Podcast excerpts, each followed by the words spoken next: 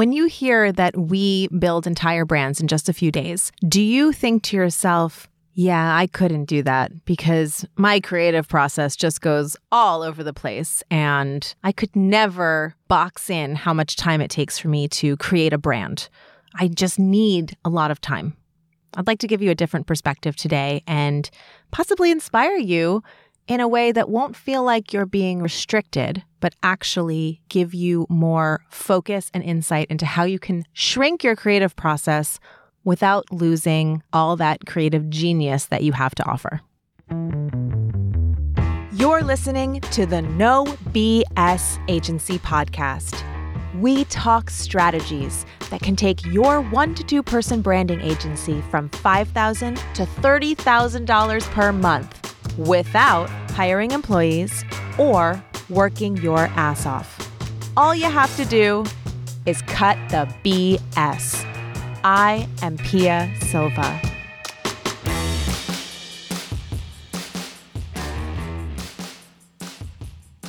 I got this question in the Facebook group the other day. How can I get more disciplined to get to a point where I can call it done and stop exploring ideas? This is from a designer who feels like they never feel like it's done. It's never good enough.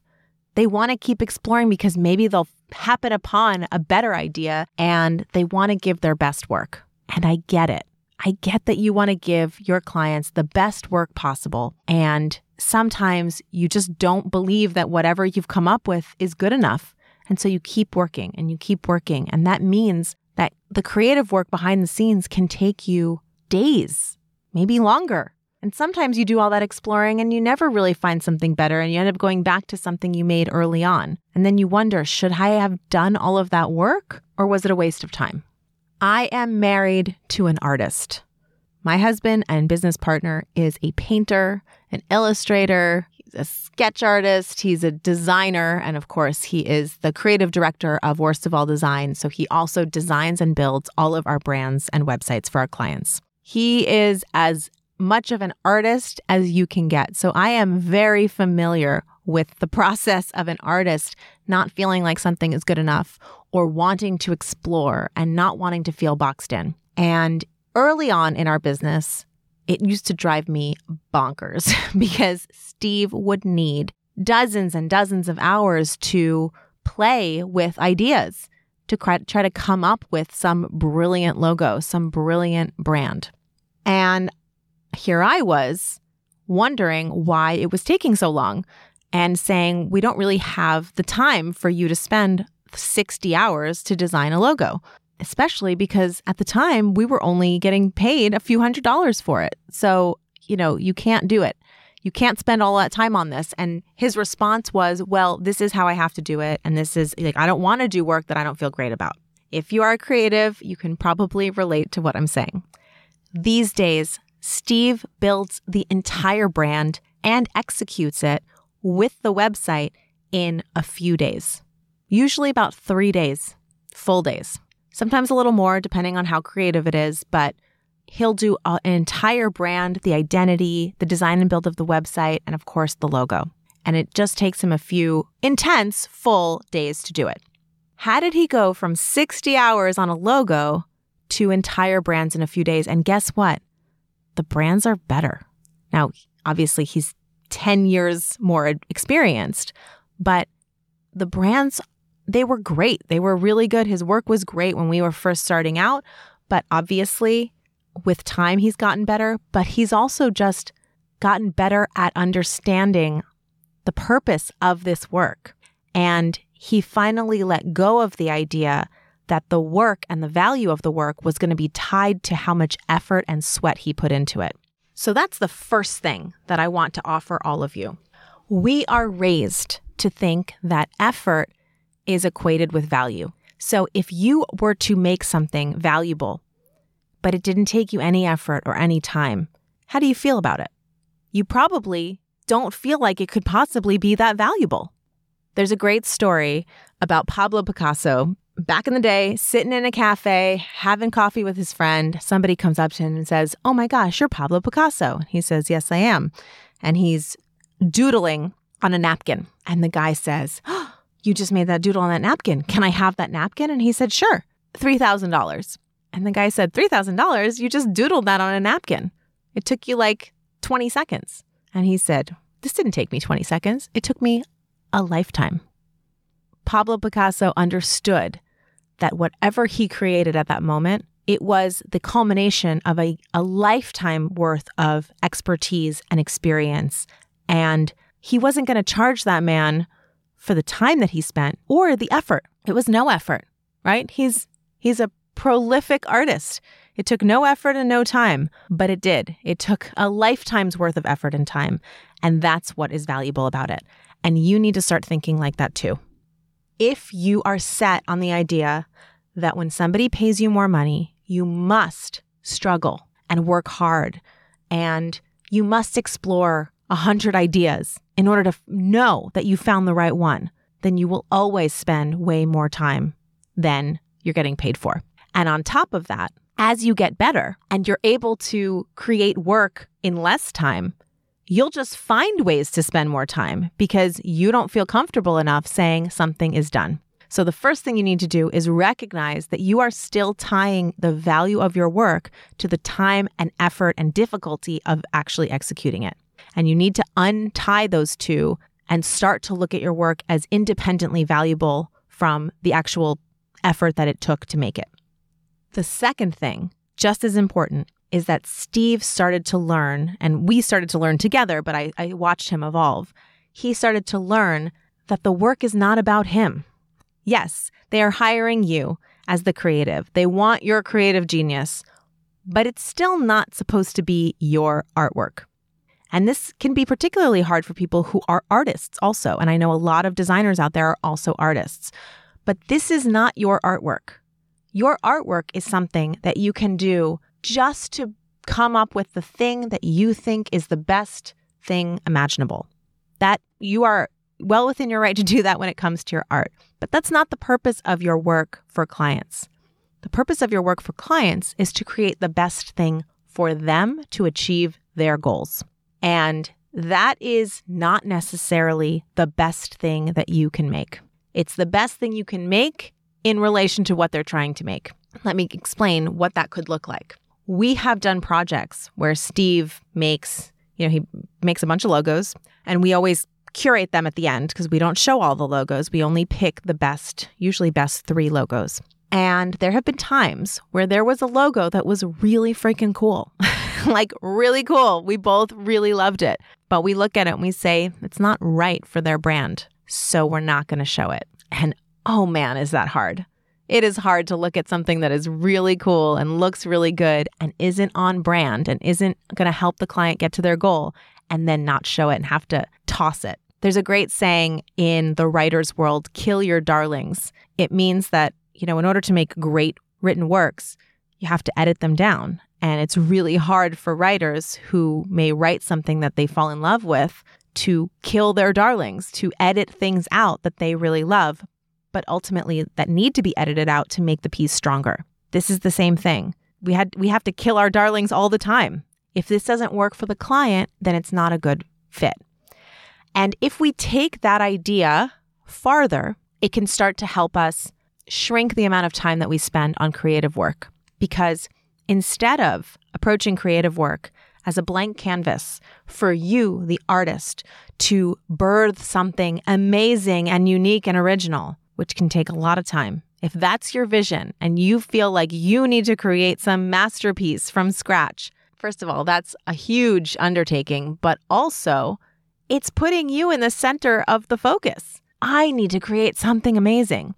What about the client? Your job is not to create something amazing that's yours. Your job is to create something amazing within the context of the goal and the creative brief of the client. And when you approach it like that, you'll actually find that the projects are much more boundaried than you think. You should never start with a blank piece of paper because you're not starting with a blank piece of paper. You're starting with an entire vision and business. And your job is to take all of those parameters and then make the best thing for that client in those parameters. And that's a much simpler and more straightforward project.